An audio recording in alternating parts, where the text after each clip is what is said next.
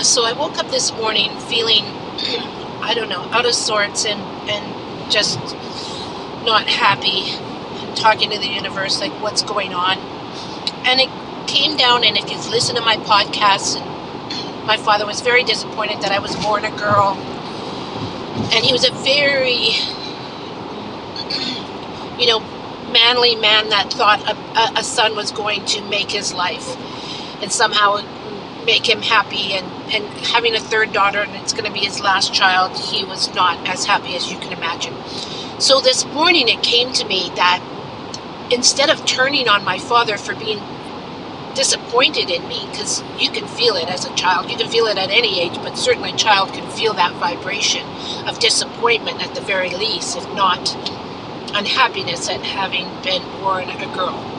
Anyway, so this morning the universe was saying to me, telling me, because I was feeling so low and sad, and the universe was saying, well, your father was God to you. He was everything, and he was for sure, and you were nothing, and how could you do anything? But you can't turn on him.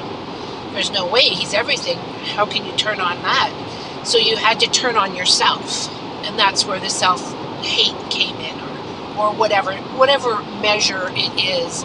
I'm going to call it self-hate, but it's probably, but at the very least, I felt very wrong and a disappointment. And at the very most, I felt self-hate for myself for being nothing. And then the universe kept with me, and I went through that, and then it said, what did you want your father to feel about you when you were born? And it just flowed out so easily, and I just said to myself, or to the universe, what I wanted him to feel was that I was a bright light of love, and that he could see that, and he could see that I was going to change the world for the better just by being this loving light. My mother used to tell me that I was just a bundle of love and light when I was born, and I wanted him to see that in me. And I wanted him to think that, oh my God, she's going to just change the world for the better by being love and light. And I wanted him to feel honored that he was my father, and that he was the one that was going to raise me to be the person I was going to become, and that he was going to be proud that I was going to make this world a better world just by who I was. That's what I would have loved. That's what would have made everything to me. Anyway, I'm just putting that out there. It's just another part and a piece of my growth, and I don't know if anybody can relate.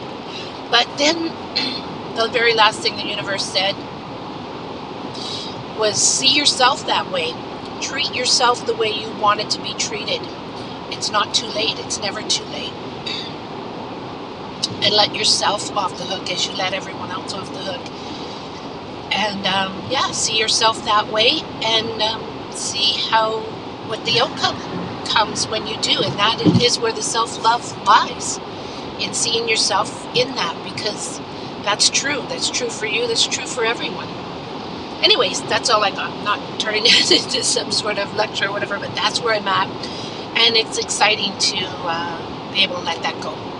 Okay, take care out there.